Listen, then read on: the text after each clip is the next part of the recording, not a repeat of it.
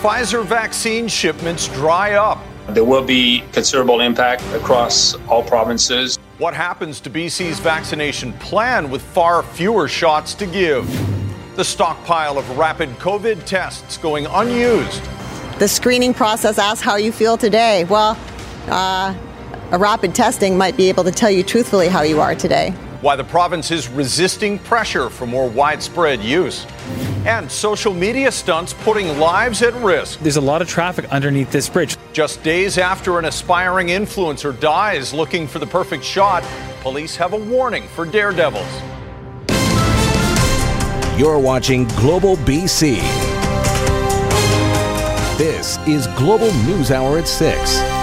Good evening and thanks for joining us. Sophie is off tonight. Turns out BC isn't getting an allotment of Pfizer vaccine we were expecting, a surprise that could be a significant blow to BC's vaccine timeline. The shortfall next week is nearly 6,000 doses, and Sarah McDonald shows us what it means for BC's vaccination program. A major setback for the federal and provincial vaccine rollout plans on Tuesday. With a surprise announcement from Pfizer, Canada won't see a single dose of the pharmaceutical giant's COVID 19 vaccine next week. The overall impact over the next month um, is in the range of 50% decrease of expected allocations.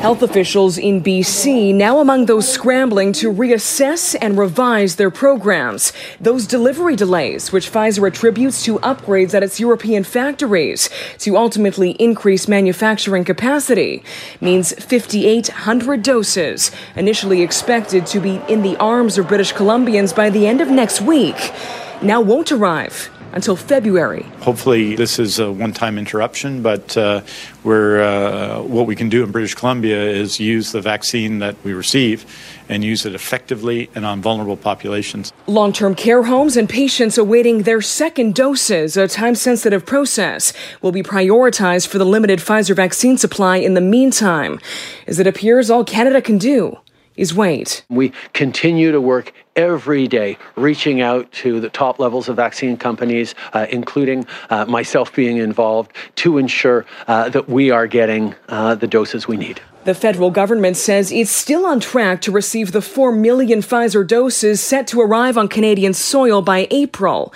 with Ontario's premier pushing the prime minister to take a firmer stance. If I was in his shoes, I'm sure he is doing it, but I'd be on that phone call every single day. I'd be up that guy's yin yang so far with a firecracker he wouldn't know what hit him from Pfizer. BC specifically now bracing to fill the void of tens of thousands of doses, which will no longer be arriving as planned over the coming weeks with production expected to ramp up again next month and increased surplus shipments finally set to arrive in March. Sarah McDonald, Global News. More than 92,000 doses of vaccine have been administered in this province so far. Let's take a quick look now at today's COVID 19 numbers. We have 465 new cases today. That brings BC's total to almost 62,000 cases. Tragically, 12 more patients died, which means 1,090 people have now died from complications of the virus in BC. 329 people are in hospital, 70 of those in the ICU. Just over 55,000 people are considered recovered, leaving us with 4,331 active cases and 6,864 in self isolation. Let's bring in Keith Baldrey right now for some perspective on this. Keith, there are concerns, obviously, about vaccine delays, mm-hmm. a number of lives still being lost, but and we're really looking for a silver lining here. I know we're stretching a bit, but we're actually doing better than we feared post holidays. What do the numbers tell us? Yeah, we're doing better in a number of categories, Chris. There were concerns that post holidays we'd see a big spike in the numbers on all sorts of fronts. But I want to take people back to January 6th. That was in the middle of the incubation period, post uh, Christmas, post New Year's Eve. Take a look at these numbers, how we compare back in January 6th and where we are today. In active cases, we're down more than 2,000 since that time. Hospitalizations are down 52. That's a big number. ICU cases are down a little bit, eight, certainly not higher than 7, 8, which is good news. And the people people in quarantine and self isolation are down almost 2,000 as well. So that tells us and me, and I mean, I think public health officials, we are trending in the right way right now on a number of key COVID 19 indicators. If the hospitalization numbers can keep going down, that is very good news. And the daily case number doesn't count as much as those ones I just showed you, because that's more of a, I think, a more comprehensive picture where we're at with COVID 19. Those numbers outside of the Maritime provinces, BC is doing much better than any other province, again, outside of the Maritimes on a per capita basis. So if this keeps going, perhaps the health order that expires on February 5th won't be renewed. Uh, but if the numbers continue to track high, it probably will. But uh, interesting times in the days ahead. No doubt. And we can still hope. Thanks very much, Keith. Well, in light of the looming pause in Pfizer COVID vaccine deliveries, the BC Care Providers Association is once again calling on the province to make use of the thousands of rapid testing kits that are now sitting in storage. The group says those tests should be used to help ensure the safety of residents and staff at long term care facilities who are still waiting to be vaccinated. Aaron MacArthur reports. For the better part of a year, Lisa Dawson has been moving heaven and earth just to spend time with her dad. With the prospect of vaccinations for visitors at his care home still months away, using rapid testing to make visits easier makes sense. Every long term care door should be open to it. It's just another tool to help the administration and the facility protect the residents, staff, and essential caregivers. But the province isn't sold on rapid testing for long term care homes. The federal government has delivered 1.3 million test kits to BC, but outside of a pilot project, none are being deployed in long term care facilities. The province has used the tests in remote communities and in prisons with some success, but the provincial health officer says the tests are too labor intensive for staff. The investment of staff and effort to tests, um, which is considerable and makes it not realistic to do the kind of testing that some people have been suggesting could be done. Health Canada has approved the tests and the World Health Organization is recommending their use. Other provinces are using rapid testing much more broadly. Nova Scotia has detected dozens of cases using them in long term care settings. In BC, many of the decisions made around testing are coming without the input of seniors advocacy groups. Really, we only need to focus on those who are not vaccinated. The resources necessary uh, are not that high uh, providers are willing to uh, to dedicate their resources to this. Seniors in long-term care have faced the brunt of COVID-19, but to many, it seems like a useful tool to shorten the isolation is being ignored. Aaron MacArthur, Global News. On the brink of financial collapse, the owners of East Vancouver's Rio Theatre are taking drastic action to reopen, converting to a sports bar and not an arts venue. The Rio has been closed since November's health orders that essentially prevents theaters from hosting events. So, after keeping the doors closed for more than two months, the Rio's owner says that as of Saturday, the theater will be open from 3 p.m. until 10 p.m. with sporting events playing on the big screen, beer on tap, and no cover charge. COVID continues to take a devastating toll on BC businesses, according to a new survey from the Greater Vancouver Board of Trade. Ted Chernecki has more on the costs and consequences and why one leading economist says there are positive signs coming out of the pandemic downturn. As we pass the one year mark since the outbreak of COVID 19 and approach the anniversary of the March shutdown, business in BC remains less than. But merchants might want to take heart in what Scotiabank's chief economist has to say in my experience, very rarely have we gone into a year where there have been so many positive signals, despite the fact that there are these very scary signals as well, right? Like, rarely has there been this disconnect between what people feel today and what's likely to happen six months from now. Um, I'm looking at the six months from now, and, and I, I, I'm just extremely optimistic. The Vancouver Board of Trade is holding a two day economic outlook forum a cost of COVID survey commissioned by the board, reveals that 36% of business owners in BC continue to see increased operating costs. 34% are deferring or canceling capital projects, and a third had to lay off staff. And some of them may never return. 70% said they believe the majority of their workers will remain at home until at least summer. 10% believe the majority will never return. 49% believe low revenue will persist for the next three to six months, and 24% worry that they'll have to lay off more staff when government subsidies end in July. I don't think the government's going to pull anything away until they're confident that businesses are going to be able to handle it. Well, first, it was suggested that no government will cancel subsidies if the economy hasn't recovered sufficiently. And Scotiabank is forecasting economic growth in Canada and BC at about 4.1% this year. We know President Biden has got these very ambitious fiscal plans. We'll see how they get rolled out if he gets them rolled out. But it's not inconceivable that in the U.S. you end up with growth of like 7 or 8%. Obviously, if that happens, we'll have much stronger growth here as well. And Perrault believes BC is particularly well positioned for the new climate change economy, be it pulling carbon out of the atmosphere in Squamish, or scanning the Earth's environment from space, or any number of other small eco companies that now call Vancouver home. But the forum was cautioned that so much depends on COVID. Mutations of the virus or a prolonged pushback from the public to get vaccinated could mean the longer business suffers. Chernecki, Global News. Instagram adrenaline junkies putting their lives on the line for the perfect shot. The latest stunt had one of them jumping off the Cambie Bridge. Why, it could have killed him. Next on the News Hour. My term as the Donald Trump's final message as outgoing president and the excitement for tomorrow's inauguration of Joe Biden and Kamala Harris coming up later.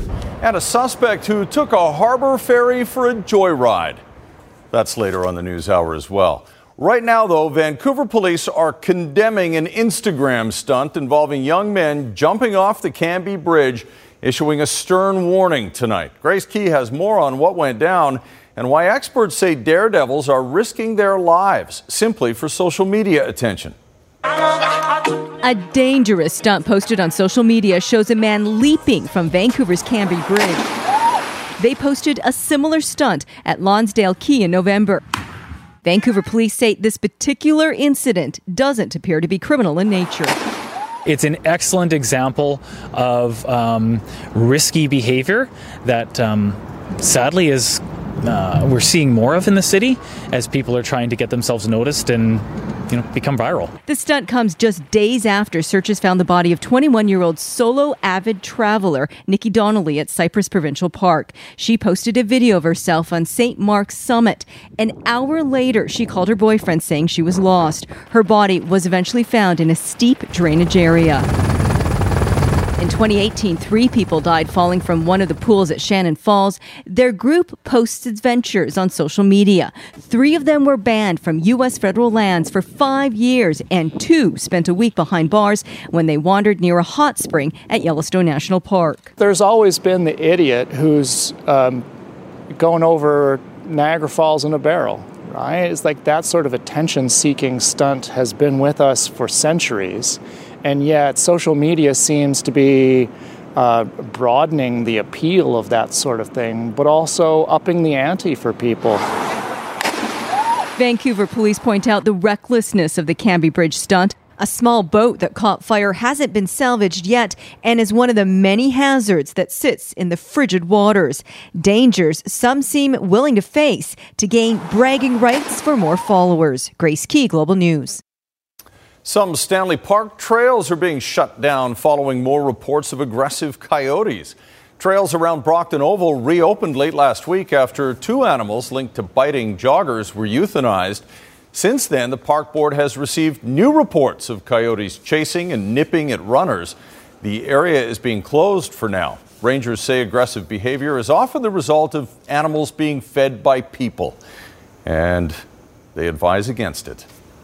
Up next, a well known BC singer speaks out about her own COVID tragedy. Somehow, someone brought COVID into his care home where we thought he was safe. How Darby Mills of Headpins fame is finding a way forward after the death of her beloved dad. Also, tonight, it's not often jailers get a letter like this from someone they incarcerated. Final clearing stages of a two car crash here in Burnaby, eastbound on Highway 1, just east of Willingdon. It's still in the HOV lane. The damage is done. Traffic is backed up right into Vancouver, into the Cassiar Tunnel. Today's Lotto Max jackpot is an estimated $55 million plus an estimated 4 max millions. Lotto Max, dream to the max. I'm Trish Jewison in Global 1, just above Highway 1 in Willingdon. A privately owned seniors home in Summerland will remain under government control until at least July because of outstanding concerns about the care of its seniors. Shelby Tom spoke to the union representing workers at Summerland Seniors Village for their take on who's responsible for the mess. It was February of last year when Interior Health made the rare decision to take temporary control of the foreign owned Summerland Seniors Village after red flags were raised about the standard of care. An inspection that month noted neglect of seniors, bruising of seniors' arms not being properly investigated, licensed practical nurses sleeping on the job, missed medications, incomplete shift reports, and a lack of staff supervision on evenings and weekends. Administrator Vanda Urban has made progress since then, the health authority says, but there are still some outstanding issues. Her oversight role has been extended to July. We need to make sure that we have very stable leadership on site, um, including director of care and management staff. Health officials say the 112 bed long term care facility also needs better employment stability. There's also been staff turnover and staff shortages, which have probably been confounded by, by COVID 19. The union representing workers at the care home says low wages contributed to recruitment and retention problems. The pandemic has fixed some of those problems in an odd way. Um, you know, uh, retirement concepts, uh, sites like Summerland Seniors Village had wages leveled up to the provincial standard. Retirement Concepts is owned by a China based holding company. Three of its other BC care homes were placed under administration in 2019. We believe that it's important for there to be um, sort of good accountability and control over public subsidized care homes. Old says the province needs to swing the pendulum back to more public and nonprofit ownership within the long term care sector to better protect seniors. Shelby Tom, Global News. A well known Okanagan resident is among those grieving after losing a loved one to COVID 19. Darby Mills, known for her work as a vocalist for the band The Headpins, says her father passed away from the virus at a Vernon long term care home last week. Megan Turcato has more. Just a wonderful guy that um, we're all going to miss greatly for sure. Former Headpins singer Darby Mills is mourning the loss of her father, Stanley Gordon Mills. The 90 year old died at Vernon's Noric House last week after contracting COVID 19. He was a great man, and he uh, worked his whole life to supply his four children with everything he and, and mom possibly could. An outbreak was declared at Vernon's Noric House in late December. The facility has recorded dozens of cases amongst residents and staff, and two deaths, including Darby's dad. It's been a tough year thinking we're doing the right thing, and then 11 months in, realizing that somehow someone brought COVID into his care home where we thought he was safe, and um, and it, it took his life. Now Darby is remembering her father. As a young athlete, Stanley Mills played high level hockey with the Oshawa Generals before an injury cut short his career. Returning to BC, he raised a family, worked setting up government liquor stores, and contributed to a local Lions club. I haven't talked to anyone in years that knew him as a young man that hasn't got a wonderful story to say about how generous and kind my dad was, which makes me feel like I got a lot to live up to. Her father's death has Darby urging people to take the pandemic seriously. Before you lose someone to this, and there, uh, there's going to be so much more, um, wash your hands, throw on a mask. Megan Turcato, Global News, Vernon. West Vancouver police say a driver has come forward after Monday morning's hit and run that injured a pedestrian. It happened at about 7 a.m. on Taylor Way near Clyde Avenue. A 58 year old man was hit by a white Tesla Model X, which continued heading towards the Lionsgate Bridge. Luckily, the pedestrian suffered only minor injuries. Police now say a 91 year old man called them on Monday night and is being cooperative. They say that he says he was unaware he hit someone. And a fight at a school in North Delta has sent one youth to hospital with non life threatening injuries. Police say it happened as classes were letting out at Burnsview Secondary School and a weapon of some type was used. A suspect is in custody. Police say the investigation is continuing and they are asking for witnesses to come forward. Straight ahead, high anxiety ahead of tomorrow's presidential inauguration. Regardless of what your political affiliation is, doesn't matter. Suspected extremists within the ranks of the National Guard pulled from protective duty.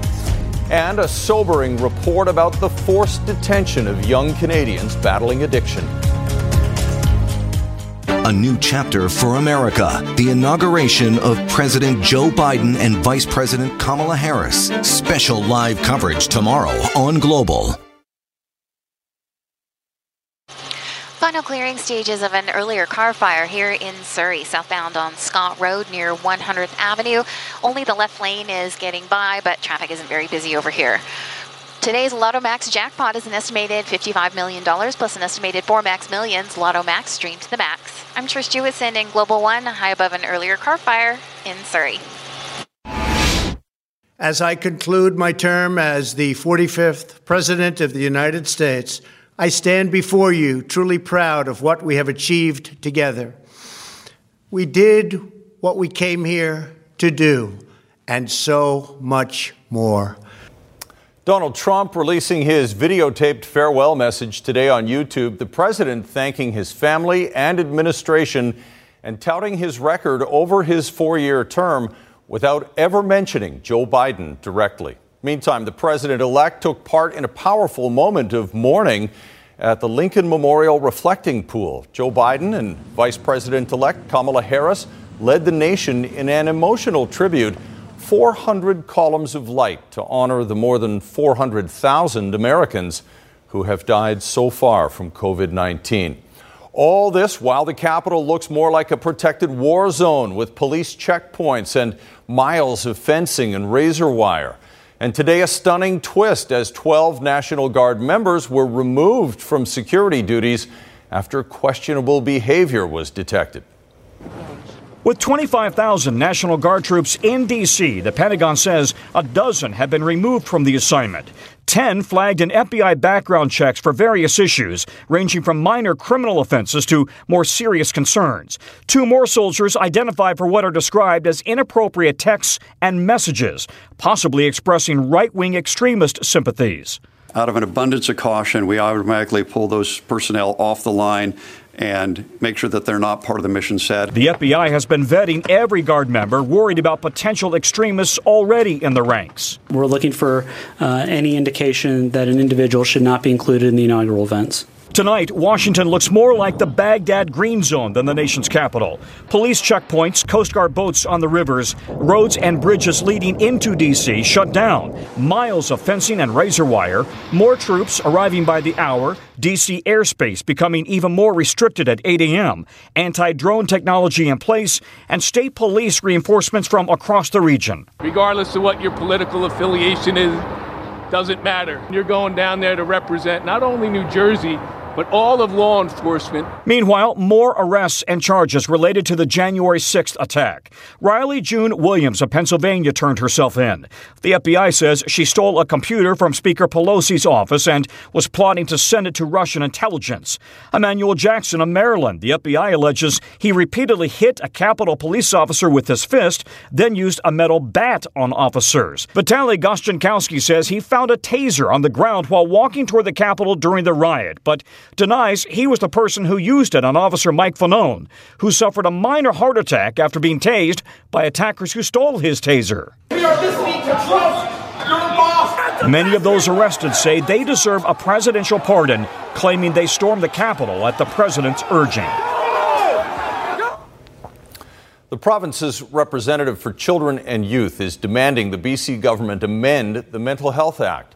Jennifer Charlesworth says she has heard horrible stories of mentally ill children being re traumatized in care and wants them to be given access to an independent legal advocate. As Rumina Daya tells us, Charlesworth is not alone in her condemnation. A blunt damnation. The Mental Health Act is failing young people in this province, says the child and youth representative. Although the objective in mental health detention is to keep young people safe, it's a powerful tool that is not always protective or therapeutic. A distressing new report by Jennifer Charlesworth reveals the number of children receiving involuntary mental health services skyrocketed over a 10 year period. Admissions rose from 973 to 2,545, an increase of 162%. The fear and confusion expressed by youth when they describe their experiences in voluntary detention is troubling. Of the young people we heard from, detention was largely experienced as one more trauma on a trail of traumas. They forced medications and you know, the forced detainment, those are very concerning to all of us. Shocking, but unfortunately indicative of a system which creates chaos rather than effectively resourcing early intervention, say First Nations leaders. The children's representative making 14 recommendations to government, including identifying why mental health detentions are up, creating an independent body to protect the rights of children, and amending the Mental Health Act. The system is uh, is archaic, but we need to be heard. We need to get on with the reform and the changes that are badly needed for our youth and our families that are really uh, going through some really uh, horrendous uh, situations. The Ministry of Mental Health and Addictions vowing to address the recommendations and develop a plan with Indigenous partners. Rumina Daya, Global News. Across the United Kingdom, hospitals are overwhelmed with COVID 19 cases, and medical staff are at their breaking point. Here's a rare look at life inside an intensive care unit there, and a warning some of the images might be disturbing how I feel about this time. Like I'm trapped in a cave and the water is slowly rising. I'm, I'm barely keeping my head above water. It's scarier, it's bigger. I was so naive the first time.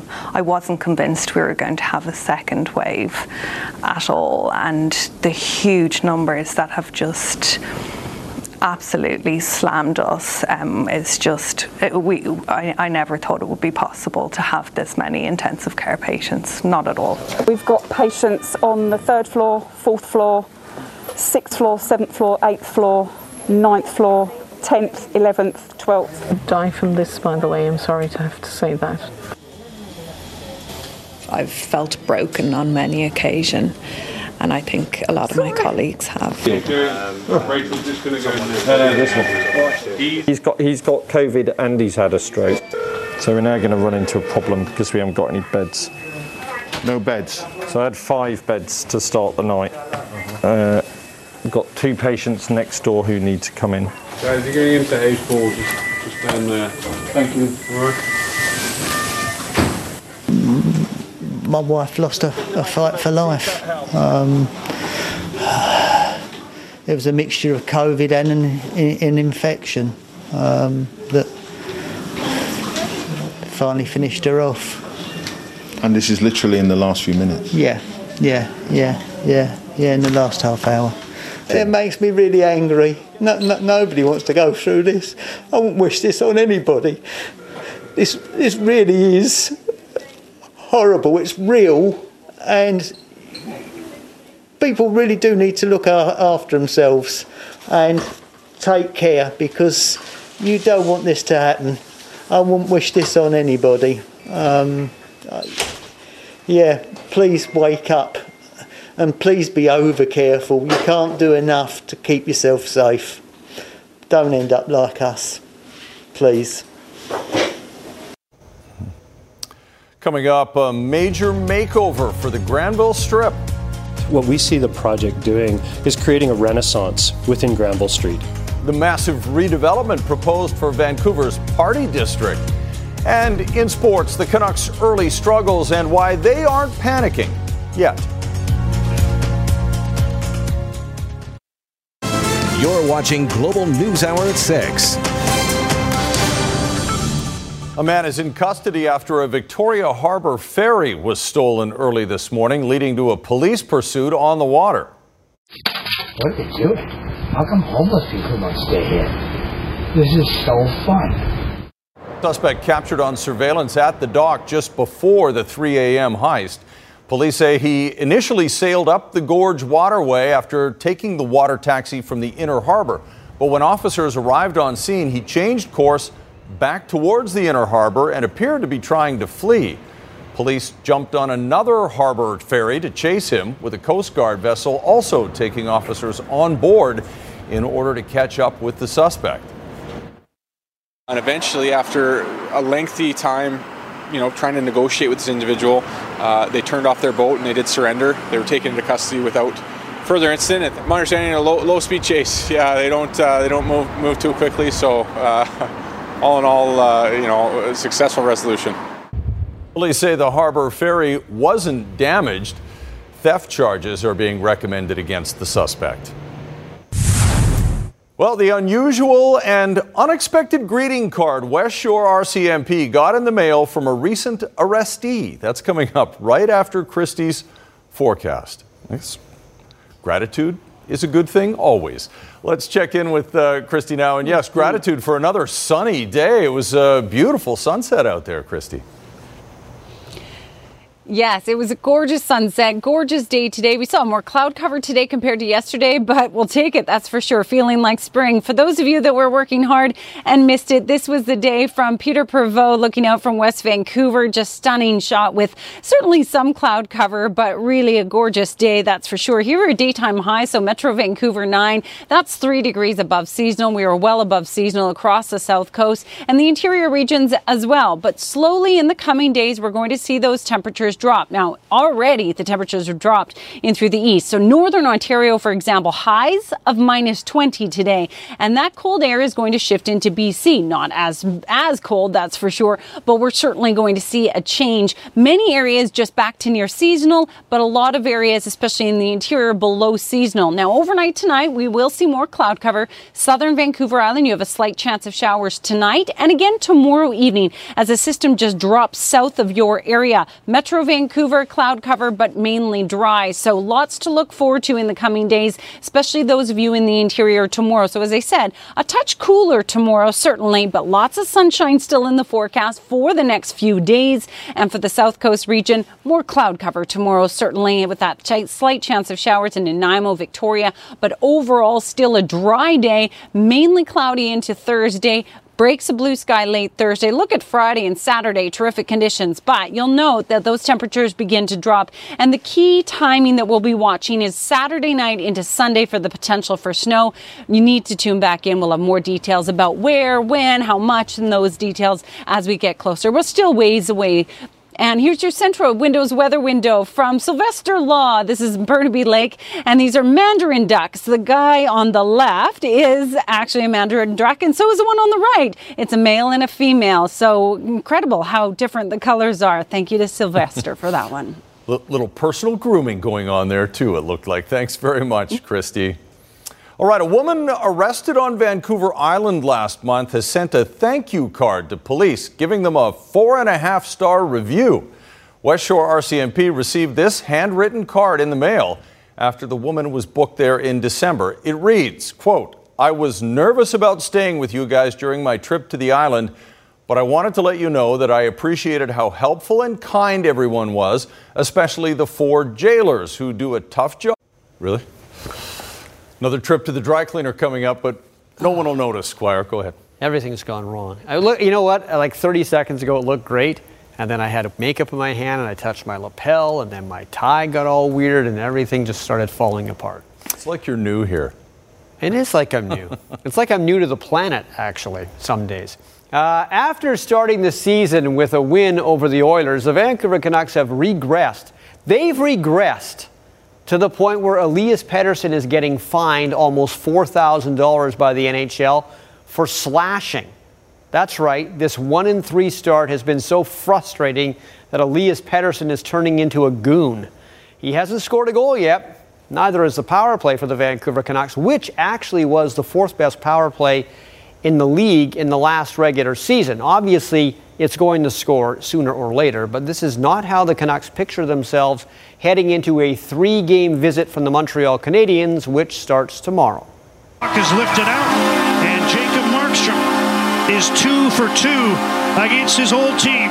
Three straight losses and one win in four games is not the start to the year Canucks fans were anticipating.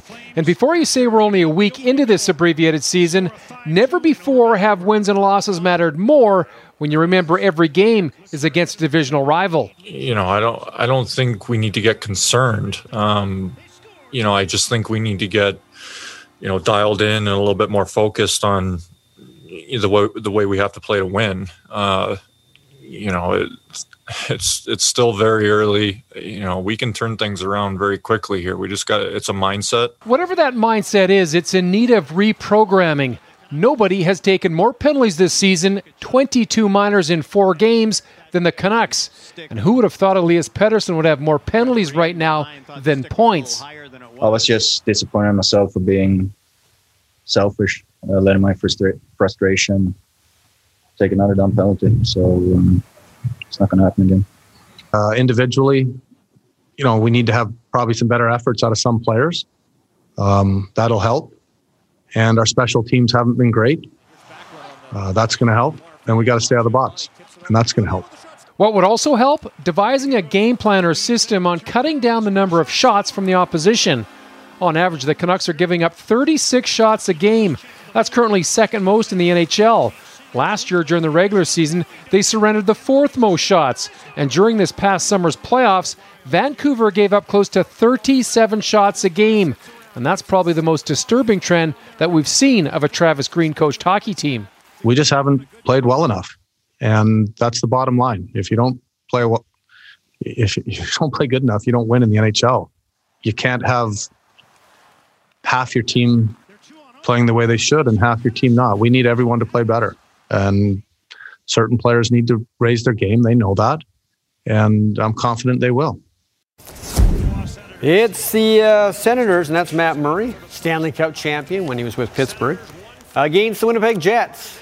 Josh Norris, this guy was very good in the American Hockey League last year. I don't know how that goes in, though. Let's take another look because that was just a weak little shot that found its way in the back of the Winnipeg net. 1 0 in the first period for Ottawa. They'd go up 2 0 here as Chris Tierney knocks this one in. So Sens starting well at home. And then with the score 2 1 on the power play, nice passing here. Alex Galchenyuk, it's a 3 1 lead, but they couldn't hold that lead. Speaking of nice passing, this is a nice goal in the power play for Kyle Connor. Winnipeg would tie it late in the third and then win it in overtime 4 to 3. While watching the uh, first week of games in the NHL, players looked like they were having trouble handling the puck sometimes. It was almost like the ice was bad and it was bouncing on them. Well, it turns out it wasn't the ice at all. It was the pucks themselves. Now, these are the pucks with sensors in them to gather data and stats. So the league is sending them all back and they'll bring in a new supply of pucks. But until that happens, they are using some of the leftover pucks they had last season to fix things. Uh, Tiger Woods, I think it's safe to say he's had more operations than the guy in the game operation. In fact, they should use Tiger's likeness in that game. He announced he had a procedure to relieve nerve pain in his lower back. Apparently, his disc was pressing on a nerve. This is actually the fourth time he's had that particular operation. It means he won't be playing in next week's Farmers Insurance Open in San Diego or the uh, Genesis Invitational in Los Angeles. The earliest he might play is the Arnold Palmer, which is scheduled to start on March the 4th. He's apparently hitting some shots though right now, not big drives, just from light iron shots as part of the rehab for his latest surgery. Speaking of rehab, let's talk Patrick Mahomes. It could be that the Chiefs quarterback is back at Kansas City practice tomorrow after being in concussion protocol since leaving Sunday's game against the Cleveland Browns. Now, there's nothing official, but reports say he's passing all the tests that players must pass before they are considered good to go. We should also say that even if you're in concussion protocol in the NFL, you can do some light working out at a team practice. Now, if he can't play Sunday against Buffalo in the AFC Championship game, then they would go to veteran backup Chad Henne, who, of course, finished the last game for the Chiefs against Cleveland and actually played pretty well. Uh, and Sarah Thomas, who worked the Buccaneers Saints game on Sunday, will become the first woman official to work the Super Bowl game. She is going to be part of the Super Bowl crew. She became an NFL official in 2015, and before that, she helped referee NFL scrimmage games and practices. And that's it. Another glass ceiling broken. Good stuff. Thanks very much, Squire. Here's Anne Drewa now with a preview of global news at 11. Ann? Thanks, Chris. We'll have more tonight on the number of COVID cases at Big White Ski Resort, now topping 200. Plus, we'll dig deeper into that announcement that East Van's Rio Theater plans to reopen this weekend as a sports bar. It's an effort to get around the public health order that has hit the arts community hard. And residents of a rural community in northern BC are suing the BC government, BC Hydro, and others over a series of landslides they say have devastated their lives. That story coming up tonight at 11. Chris? All right, thanks very much, Ann. And when we come back, a plan to bring the Granville Strip into the future with a plan to preserve its past as well. That's next.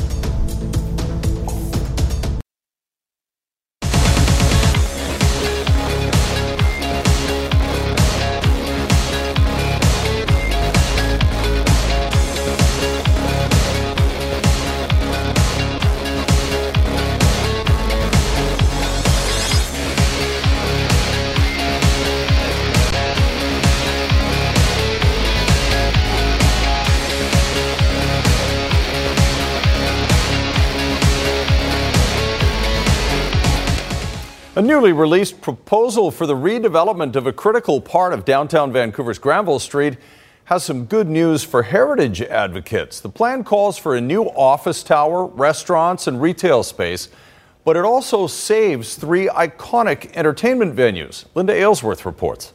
Granville used to be a pretty swank street. The downtown portion was the city's entertainment hub, with clubs like the Commodore and theaters like the Orpheum. But time has not been kind. Granville Street has suffered over the years and really needs a, a, catalyst for redevelopment and a catalyst to take us out of the pandemic. So says Ryan Bragg, the architect given the task of reimagining the 800 block of the street. Really, what we're looking at with the design is a a, respect for the heritage, which sits at the base of the building, and then a, a very bold statement for new development above that, uh, that, that heritage component. The old Commodore Ballroom, considered by some as one of the best live music venues in the world, would not be harmed. We're looking at spanning over top of the Commodore, and the Commodore itself is essentially kept without any structure going through it. There's no intervention to the Commodore itself. As for the Orpheum Theatre, which opened on this corner nearly 100 years ago, it would benefit from the addition of a 14,000 square foot performance venue. The rehearsal space that is desperately needed for the Orpheum can be introduced into our new project, into the new construction, and then the existing Orpheum has the ability to be uh, to be upgraded and refined. Above street level, there would also be retail, restaurants, and lots of office space. And as opposed to being a tower which stands very tall, um, what we've done is we've sort of taken that tower and we've placed it across the entire uh, block. The Downtown Vancouver Business Improvement Association believes the proposed development by Bonnis Properties would revitalize Granville Mall. It'll just be a great addition. Uh, adding about two to four thousand employees there during the day will be a plus. It supports all the existing restaurants and retailers that are there. The ability that we have is to bring loads of people into Granville Street in the night, in the day, and allow them to exist in the way that Granville Street used to. Linda Aylesworth, Global News. There you see some of those glamorous old photos. It'd be great to see a little more action down there. It used to be the, the city of neon. You see all yeah. those old pictures of Granville. It was cool, all the neon. Amazing. Uh, all right, you don't need the neon to cut through the fog uh, these days. Pretty crystal clear during the day. What's coming up, Kristi? Well, we do have a few showers in North Van right now, so still a slight chance of showers overnight with more cloud cover tomorrow, certainly. But still, we don't have any major rain in the forecast right through until the weekend, but temperatures sure are going to drop. So make sure you pull out your parka just like me. And again, hone in on Saturday evening, everyone, and keep tuning in. All right. Sounds good. Thanks uh, very much for watching, everyone. Have a great night.